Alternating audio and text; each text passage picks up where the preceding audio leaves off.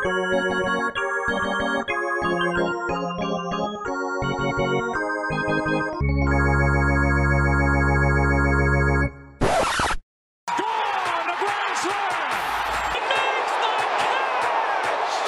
is high. It is far. It is gone to win the game. The Mets are on their way back.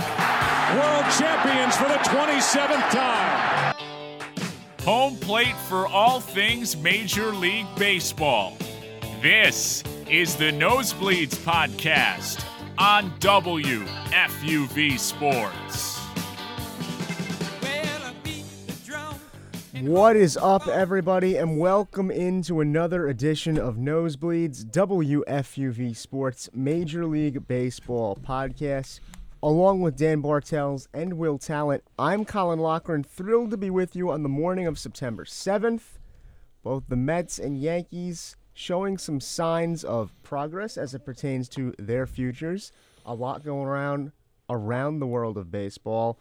Dan, Will, it's great to be with you guys this morning. guys it's it's really always a pleasure to be with you guys for certainly uh, will we've hopped on a couple nosebleeds podcasts and chopped it up colin us as well it's always been a good time and this year it's no exception to that baseball continues to move we're in our final uh, month here it's going to get dicey down the stretch Yeah, a lot of things to be excited for. Playoff races continue to heat up, some really kind of dwindling, and some a lot more vibrant than before.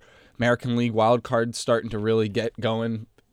Probably would not be having the same conversation two weeks ago, referring to the wild cards. It was all about the National League. National League's still really tight there. Now the American League getting a little tighter. So I- I'm excited, guys. Yeah, I love chopping it up, especially baseball with you guys. So let's do it. Let's have a good show. It's been an interesting year around the sport, especially with rule changes, teams playing a slightly different style than we may have been accustomed to beforehand. But you mentioned the American League wild card. You mentioned things perhaps getting a little tighter. I don't want to provide any false hope, but with that, and given that we are a Bronx institution, we do have to start with the New York Yankees. They have won five games in a row. Their latest was a 4 3 win last night over the Detroit Tigers. Dominguez with his first home run in the Bronx. Dominguez has joined the Mick as the only Yankee age 20 or younger to hit three home runs in a five game span. A special moment for him indeed to hit that first home run in Yankee Stadium, or first Yankee Stadium home run. He had had a couple in Houston prior, but they've been playing good baseball. And it starts with the youth movement. It starts with those young kids of Wells, Pereira, Dominguez, people of this sort, Peraza, if you want to put him in that conversation. And it's not so much, in my estimation, Will, that all of these guys are superstars right out of the gate. Dominguez, perhaps so.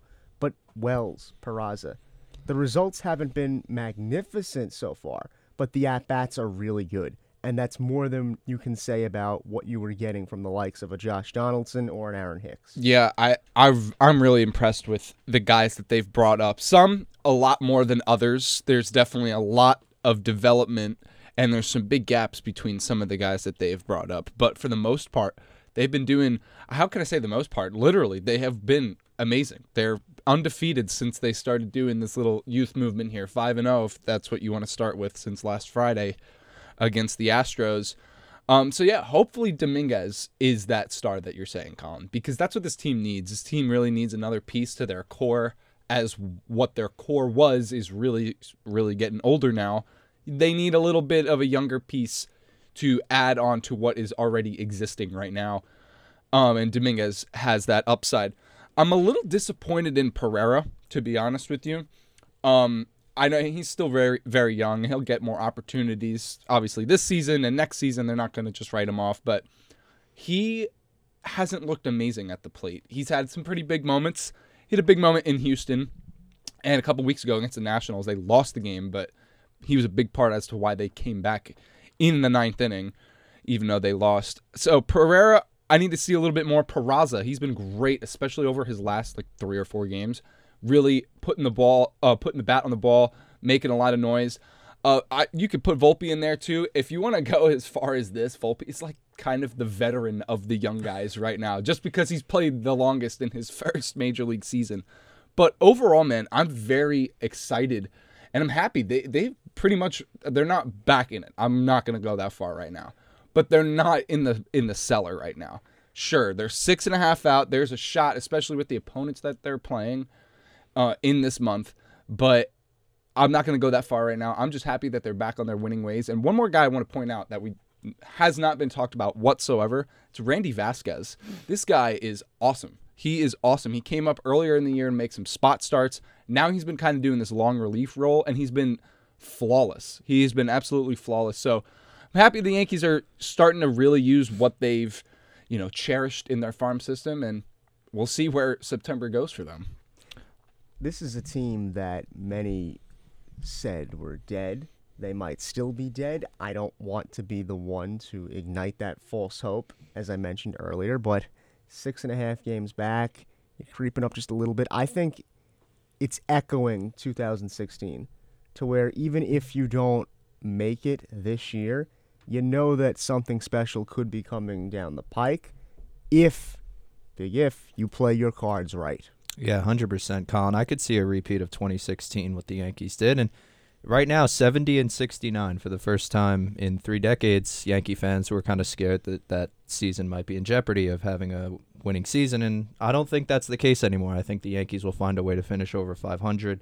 They've done a lot of things right. They've kind of taken that Mets approach, bringing up the youth. I love what I see out of Dominguez, a switch hitting power lefty guy. I mean, that's what the Yankees really needed all these years going and getting a Gallo, going and getting a Rizzo, going and getting a Greg Bird, or you know, there's so many guys out there. These left-handed Mike Ford, these left-handed bats that never really seem to pan out with the Yankees. Even a Curtis Granderson going way back. I mean, obviously he, He was panned out, but. Yeah, he he he was, was great, for what he was. But that's kind of the Yankees' mantra. Even going all the way back to Babe Ruth, Lou Gehrig, power hitting lefty guys. The short porch in right field at Yankee Stadium proves that. And Jasson Dominguez very well could be that for the Yankees, that missing piece. Maybe not to get them over the edge this year in terms of the playoffs, but certainly looking towards next year. They now have a building piece, and there'll be other guys coming up the pike. I know that you haven't been too excited about some of the prospects, what they've done thus far, but I think it's all a learning curve. I think that's really what baseball is. We see it all the time. And, you know, whenever these guys get called up, you know, for the Mets, a lot of those guys are getting called up twice. For the Yankees, a lot of these guys are getting called up for the first time. So you kind of have to give them a little bit more leeway in that regard. And just some other things of Yankees note Giancarlo Stanton had his 400th home run this uh, week Yes, in their 5 1 win on Tuesday. So Stanton continues to reach some milestones as well. Yankee fans have wanted to see the Judge and um, Stanton Bash brothers, you know, for the past five years, but it hasn't been that same, you know, at the same time. I mean, the playoffs, Stanton will turn up and then Judge won't. So th- there's certain things that Yankee fans really, yeah, are trying to figure out at this time of year. But playoffs, six and a half back, it's it's tough right now. But looking towards the future, the Yankees are in a pretty good spot. It's definitely doable. Right? It is. It's doable. I don't think they're going to get there, and I'm really, I'm not going to set expectations there No. because I, it, you just can't. You can't do that because then you're, you're going to get let down. You're going to get let down if you do that. If you set the bar low and they make it, you're going to be like, all right, we'll just keep rolling. We'll keep rolling. But Giancarlo, he's been he's looked Yeah. really good over his last five or ten games or so, something like that. And and the Yankees play the Blue Jays twice. Uh, yeah, six games against them. yeah, so and then they play the they play the Red Sox three times too. That's very important. They're Mhm. only two games back of the Red Sox, and they that's their biggest test right now. I'm not too concerned with how they play against the Blue Jays because they played them pretty well early in the season though before Judge got hurt. They played them like really well, and then the season had unfolded the way that it did. Um, I'm more concerned about the Red Sox though, because even with Judge, well, actually, was Judge out before they even played the Red Sox? I think he was. They just have not played the Red Sox well at all. They get swept in the Bronx by the Red Sox i- in their last meeting. So that's their big matchup. So to our audience, you did hear it here first. We have to set the bar low for the franchise that has 40 pennants and 27 titles. Now- Just for now's year? the time to set Gotta it low set the bar for, low. for this year. But If you don't want to be let down, Listen, Yeah. I've heard Yeah. a lot about Dominguez, and rightfully so. He's going to be a special player. I do want to give some credit to Austin Wells mm-hmm. because Yeah. I think he's getting lost in the shuffle here. When I'm very excited about what he could be. Good swing. He reminds me a little bit of Gleyber Torres in terms of his approach, maybe a little bit crisper when it comes to uh, you know that uppercut swing that you're looking for in a power hitter, not so much level contact going yeah. on there. Yeah. if you give him some time to develop, I could see him really doing some damage at this level. And I think it's a shame that he's gotten lost in the shuffle to one extent or another. Well, the, I would say the reason is because a lot of people before Wells got called up, I you know I've heard I've talked to some people what they think, what they've seen. Um, a lot of people thought that he may have hit his ceiling in Double A, hitting wise or Triple A, whatever it was. Like they felt like he was not gonna be that offensive, you know, presence at the major league level. Which right now in 14 at bats, sure he hasn't done that. He had some pretty big hits though in Houston. There was one in that in that third game that, that was really clutch, double off the wall, scored Gleyber in the ninth inning, big insurance run. But I think defensively he's been very good. Like I, I've really liked what I've seen, and I think he can get into, you know, some kind of offensive groove. However, where people are, you know, I would say getting a little anxious is his age. He's 24. You know, obviously Aaron Judge was 24, 25 when he got called up, but you know, Austin Wells has been the 2020 first round pick in the minors up until this point, and he was already a junior in college when he got drafted. So, you know, he's a little older now, but that shouldn't hold him back. I'm excited for him too. They needed they need depth at catching big time. I think as far as catchers go, you're only going to get a Mike Piazza once in a blue moon. I think you just hope he can hit 14 to 17 home runs a year. I think that's Just be an anchor Fair. defensively though. That's what and that was a need from your concern backstop. about Wells. Yeah. Mm-hmm. It was not known if he was going to be that anchor necessarily. Right. Regardless, the Yankees Utes, as they've been called. On Yeah. Not the baby media, bombers, but the The Utes. Yankees Utes. I kind of baby like bombers this were a different era. much different era. Much different. The Yankees, They're old now. The Yankees pitching staff has very high praise as well for Austin Wells, what he's able to do behind the plate, and that was a big thing with Gerrit Cole. Like, does he like Higashioka as his main catcher? Uh, you know, so or Trevino. So we'll see. But he's liked he's liked Wells too. Yeah. I, I from what I've seen, Gerrit Cole was interviewed yesterday or after his start on what's today Thursday, Mm-hmm. Tuesday. So um, he said he's really liked what Wells has brought to the table right out of the gate. So Hmm. could be a nice connection. And if he can establish something with Wells in just this month, that could be big for his opt-out decision. Obviously, some Oh, yeah. people are probably thinking, you know, he's not going to go. Yeah. I I'm I don't really think he's going, I don't but- think he's going, but I love I would not that narrative, jump but- yeah. to a conclusion that he's you know solely staying. but if the Yankees were to clean house, that is a piece or a return that they would get the most back for. Absolutely. Besides Aaron Judge. but now are they going to go that direction? Probably not. Nah, I, you know, especially a lot of people saying Boone's going to stay. You know, two weeks ago you asked me, I'd say Boone was out of town. Uh, it changes with the week. It does. It does. It sucks, but it's, it, you know, you can never predict these things.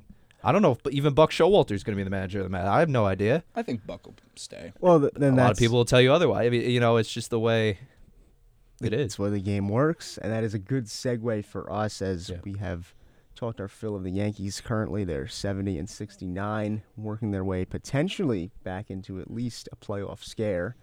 But I want to shift gears to the team over in Queens. The New York Mets lost three to two last night in DC. They jumped out to an early two 0 lead, but bullpen couldn't keep it together. Dan, am I wrong to say that there is a lot of reasons, there are a lot of reasons to be optimistic about this Mets team for 2024. Obviously, long term, you look at the pieces they got back for the likes of Scherzer and Verlander, and you say, okay, 2025, 26, I could see this team making some noise. No, I think next year, if they play their cards right, it's a little bit like the Yankees in that regard, to where I see the potential, but it requires the front office and ownership to play their hand correctly. And if they do that, 2024 could at least be a wild card year for the Mets. Quintana has been very good. Kodai Senga has been tremendous on the mound. I would venture to say that average wise, this may be a down year for Pete Alonso. The same can be said of Jeff McNeil. I liked what they've gotten out of Lindor offensively. If you can just fill in a hole here and there, they could be cooking as soon as next year. And I'm not saying that they're the Braves. I'm not saying that it's a first place NL East club, but wild card that that's reasonable in my mind. Yeah, Colin, I think you're 100% right. And you set that up very well because Mets fans right now, the big question in their mind is what's the pitching staff going to be in 2024? And when you gave away guys like Verlander and Scherzer, Scherzer, I understood. You know, th- there's a confidence factor that goes into baseball, specifically when I watch it. If I watch a guy take a mound every fifth day, I want confidence knowing that he's not just going to shell the game or give up a big hit and cost us the game. I think every baseball fan can kind of get behind that approach. But with Verlander, it was different. With Verlander, you knew what you were getting straight over the top, fastball, sharp hook, Hall of Fame stuff. Not rinky dink sliders from Verlander or Scherzer that could get, you know, hung at a moment's notice. And he never performed in the playoffs. Verlander, that was tough. And when you get rid of him, you're like, okay, now we don't have a one and we don't have a two. And Kodai Senga, for what it's worth, has stepped up and proven that he could be that ace or two starter in the big leagues. And if Kodai Senga's your two, Colin, going into 2024, I, I think that matches up just with any rotation in baseball. Kodai Senga, what he's done this year, 3.08 ERA from a rookie, 10 and 7, 25 games start, 143 pitches of 143 innings pitched, and 176 strikeouts. So Kodai Senga has been amazing. Quintana's been amazing. You don't want to rely on these guys. You would obviously like in the offseason to go out and get a Blake Snell or one of these arms. And would have been Urias, but we'll talk about him and what happened later. But you know, if you're the Mets 2024, I don't think it's a down year. Ronnie Mauricio has given you every single reason in his 19 at bats thus far 8 for 19, 421 with a double and three stolen bases. Ronnie Mauricio has given you every reason as a Mets fan to be excited, especially in terms of 2024. I could go up and down all these prospects that we have, but I don't want to bore the listeners at home just yet. But, Will, I, I am in a very complacent position as a Mets fan. I am happy for the future. It's a little shaky in 2024 pitching wise, but I think our bats will be enough to get us over the over the hump and maybe get us a wild card victory. See, I was just gonna say that. I was gonna say that I think they they're gonna have the offense to help them. I think their pitching is gonna is gonna be what holds them back just a little bit, which is kind of weird, especially how how crazy they've you know changed so quickly in what they're strong in. I guess you know Mm-hmm. it, that would not be a question if we were here this time last year, but Yeah. here we are You're ahead now. Um, I loved what they did at the deadline. I think they had one of probably the best deadline out of anybody, in my opinion. The Mets did really, really well for themselves. Um, Mauricio, I want to talk about him if we're talking about young guys. Yeah. I love this guy for for a couple years now, and I was so happy that they held on to him because he has some very impressive tools, and they could have very easily unloaded him to get somebody, you know, Of course. a, rental, Of right? course. Somebody that would have helped them last year Yep. um maybe even the year before when they got Baez, right? And I'm happy they didn't do that because What a failed experiment that this, was, by the way. You, uh, yeah, but this here though, what I really like about this uh, uh, is Ronnie Mauricio. He is not going to be second, not going to be the second baseman. That's probably going to be Acuna, right? So Mm-hmm. now that's a battle for third base. What that does is that puts a little pressure on Brett Baty, and I think Yeah. he needs that a little bit. You need a little bit more urgency up there. Um, obviously, he he's like a quad A player right now. Yeah, right? it seems that way, which is unfortunate, but maybe get a little pressure behind him. You Mets know, fans adore him. yeah, but Ronnie's playing really well. Yeah. He's going to need a spot. He could definitely play third. No one's playing short, obviously, but Ronnie needs a spot. That could put a little pressure on Brett Baty to do something. You know, like, got to do something here because my spot's going to be Yeah. up before I can really have a chance to take it from anybody. So I, I like what the Mets are doing. They set themselves up great for the next couple of years. I'm not going to go as immediate as next year. I like the maybe a wild card spot. Um, I think bringing back Pete Alonso is a um, Oh yeah. maybe not bringing back. He's not a free agent yet, is he? No. You need to extend. extend him though. He's going to be in a contract year, and like you said, Colin, a little uh, down year on the average side of things, but third season with over 40 home runs, you got to keep this guy. Yeah, you got to keep him. He's going to solidify your your core with Lindor there, so you need to you need to hold on to him. I love this thought that those type of guys grow on trees. Yeah. Like you're just gonna find 40 home runs if you look in the parking lot of Willets Point. Like no, you have to extend this guy if you want your offense to be a Yeah. threat. Got to hold on to him. And it as- ridiculous. I, I don't understand it. And the whole thing that Alonso's toxic, nobody's buying into Who- that. No who- one that's intelligent is buying Right. into that. And no least. one's really reporting that either, if we're being honest. It's just false things that are getting out there. That And there's been articles written to the contrary that say no, he's beloved by his teammates. Even if there's friction, there's a difference between friction and toxicity, and the Mm-hmm. media needs to do a better job in understanding that. In my mind, as far as pitching is concerned, even when Scherzer, sorry to cut you No, off, but good. even when Scherzer came back when Texas played the Mets last week, he debunked all those things that were said about him and Right. Billy Eppler. It's like I those were not true. So can't believe what you read on the internet. well, you know, it was true though. There was a little tension between Scherzer and Verlander. I heard about That that. is yeah. true. That was a, that was a New York Post story, I believe. It was Mike Puma that Mhm. reported that, and I could see how that would have impacted the early stages of the Mets season. I'm not sure why there was friction between those two guys, and quite honestly, shame on them. You're both getting close to being over the hill. You Yeah. couldn't get it together for one last run. I'm not sure if you want that around a young team, which gets me to my next little point here. I've been very impressed with Mauricio, but not for the reasons that I think I should be impressed. Everyone wants detail, right? Baseball is such a detail oriented sport. I have been impressed with the fact that he plays with the type of freedom that is very rare. He doesn't seem to be too confined to, I need to take this approach because he knows I have raw enough power to go out there and just crush the baseball. It's missiles. His first hit was 117 miles an hour. It was the hardest hit ball of any Met this Like, season. oh, Yeah. No way, And the really? hardest It in a major league is debut in awesome. their first at bat. Yeah. I I can tell you in the press box, I was there. Mm. Everyone kind of turned their head like, "Oof, you smoked that." Actually, Sarah Langs was sitting uh, in the back of the, the press box. Everyone looked. Can you get the, the stat on that? Is there? and Sure, sure as uh, you know what. Yeah, yeah, yeah. Fastest hit ball this season. So when you have a guy that's that physically fit and has that type of raw power, then you just gotta hope that you can kind of put it in a certain direction. and he's long too. Like, Exactly. he's six three, right? Which is that's a solid height for the position that he plays. Yes. You could play all three of those positions Yeah. pretty well at that height. Um, but he moves so well. He's very he's just raw all around, power wise, athleticism wise, all around. I really really like, and he's a switch hitter too. Yeah. It's just so much diversity in that lineup. You really you need that, and not for nothing. I know it's only been it's been five games, right? Yeah. he's gotten a hit in every single game. Three multi-hit games Yeah. already in mm-hmm. five games. He's batting over 420. I mean, five games doesn't really matter, but the fact that he's putting not just contact on the ball, hard contact, and it's finding holes. Big bright spot for him and what the Mets can do with him in a couple years.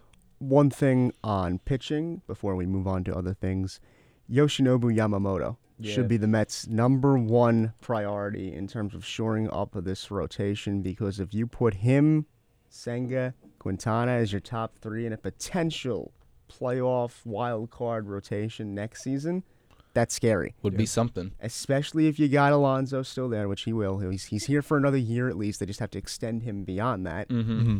And if you get McNeil to be a little bit more of that contact guy that he was in 2022, remember the guy that won the batting title? Yep. Yep. Then you're really cooking with gas, in my estimation. But all of that remains to be seen for the New York Mets. We do have other things to talk about on this edition of Nosebleeds, one of which is of a heavier subject matter. Dodgers starting pitcher Julio Urias was placed on administrative leave after being arrested for suspicion of corporal injury on a spouse or cohabitant. It's happened days before he was put on leave. Uh, it's not the first incident for Urias. He was arrested in May of 2019 for domestic battery and suspended 20 games by Major League Baseball. Guys, I believe fully in second chances. I don't know how I feel about third chances, though, especially as it pertains to Julio Urias. Yeah, I was gonna say this is the second chance. The, Right. I, it happened four years ago. That's also one thing that's insane. This guy has been up since 2016, since he was 19. That's crazy. Yep. I, he was a huge prospect for the Dodgers, and I would say that he's lived up to that, and he's lived up to that in multiple ways. He was very effective out of the bullpen for them when they won the World Series in 2020.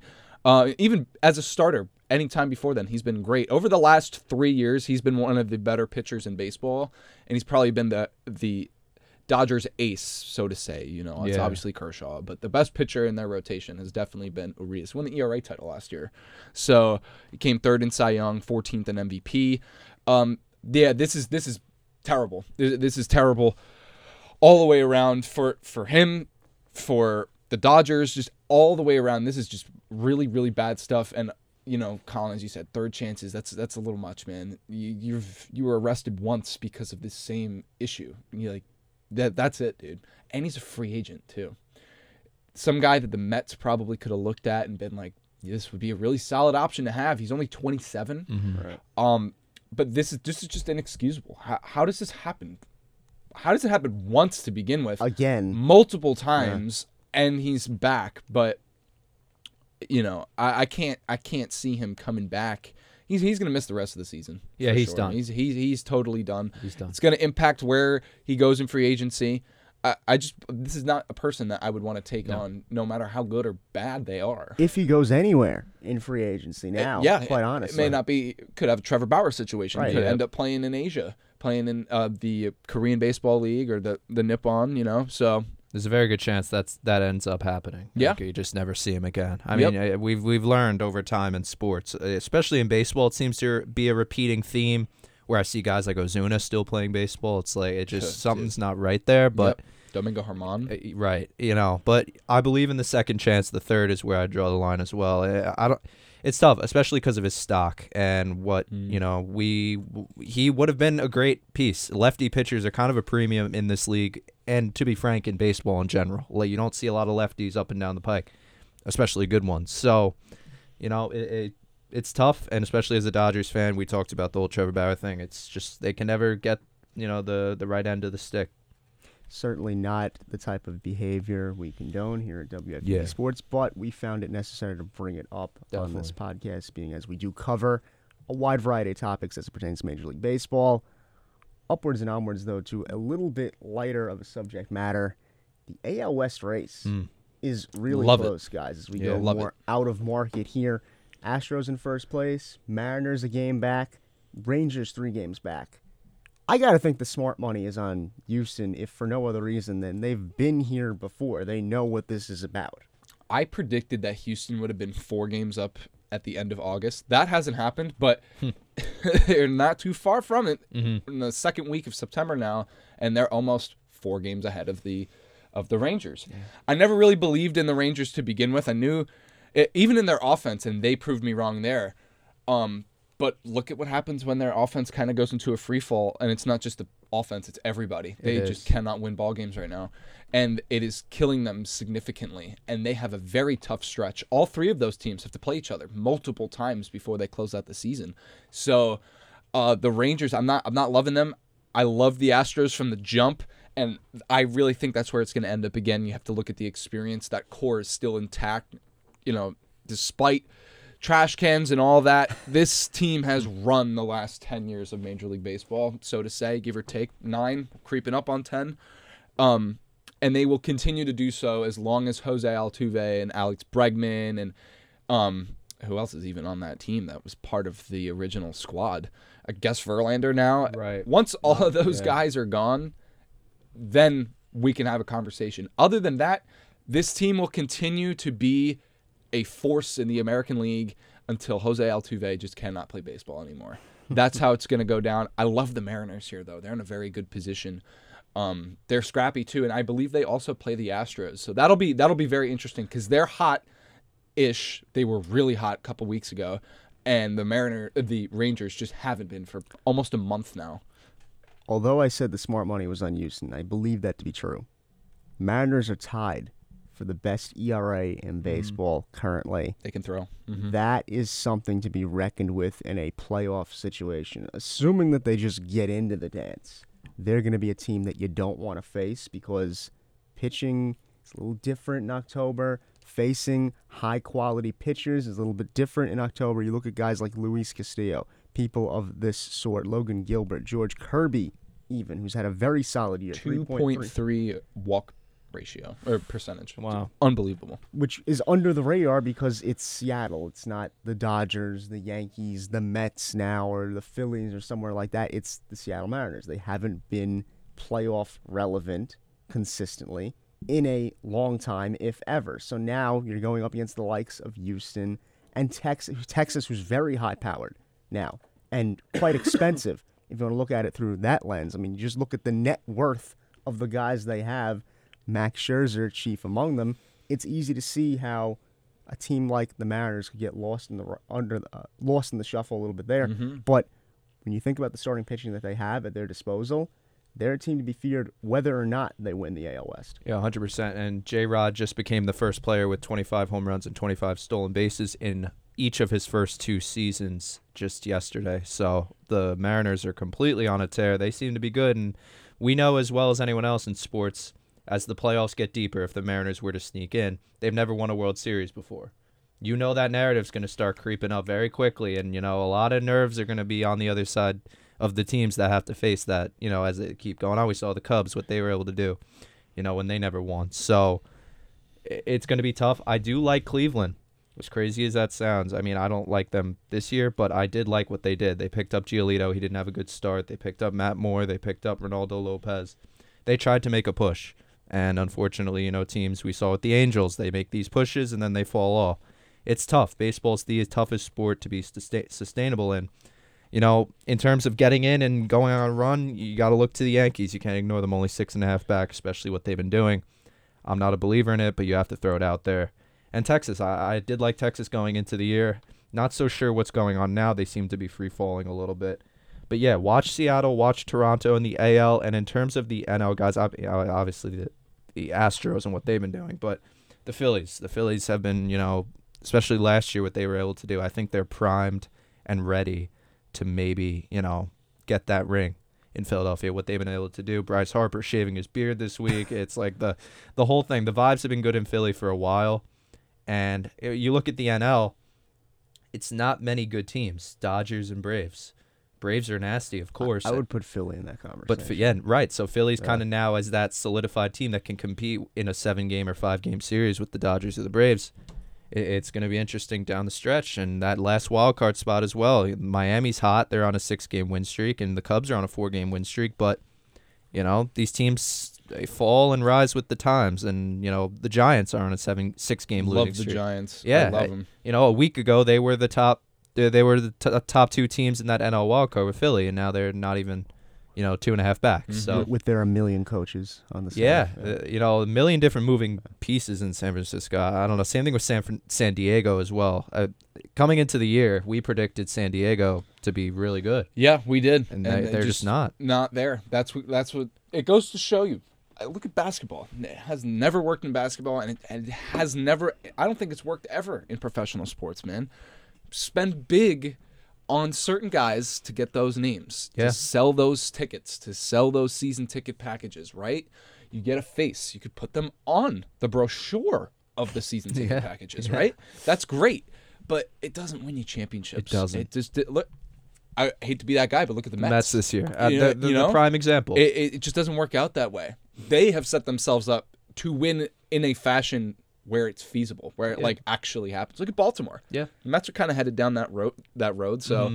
you know, road being they have the the stockpile, Right. Not that they're going to win 47 games for four straight years. Yeah, and, and for for what it's worth, I think you don't need uh, you don't need a star-studded. Uh, listen, the Mets have prided themselves since 2015 on building up their pitching staff and being you know elite in that regard, but you don't need us. You just need an ace nowadays and good contact hitters, a couple power guys to bring them home, people to move the ball, like people to move guys around.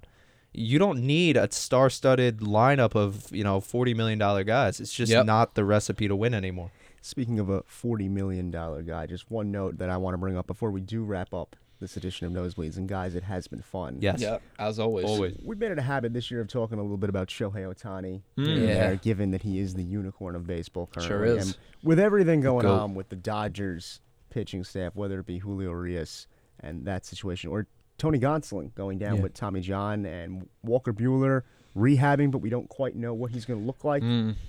I think the Dodgers might have to be out on Shohei Ohtani.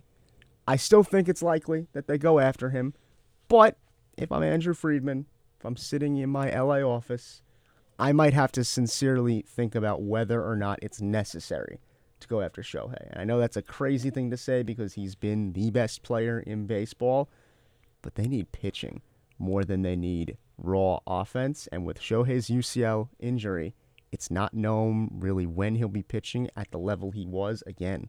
Let me let me I want I want to jump in on this right now because it's the Dodgers. They will be in it regardless. Oh, with 100%. They will be.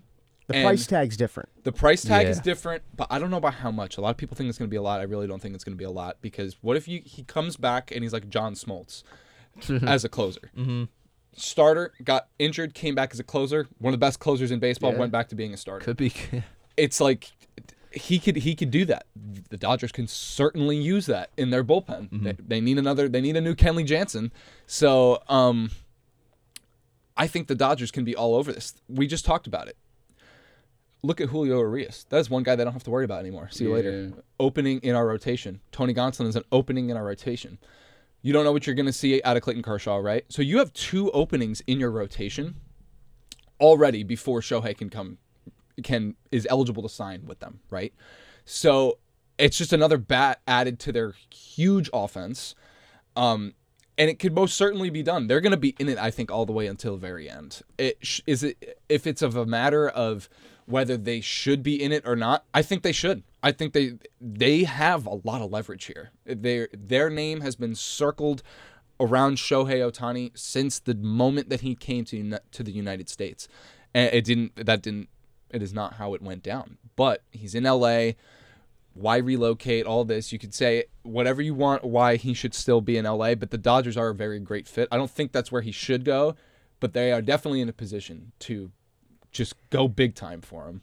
I know he wants to stay on the West Coast, and I know that the Dodgers are always going to be the first name that comes to mind because they have the most spending power on the West Coast. Uh, We could obviously look to the Padres as well as another name.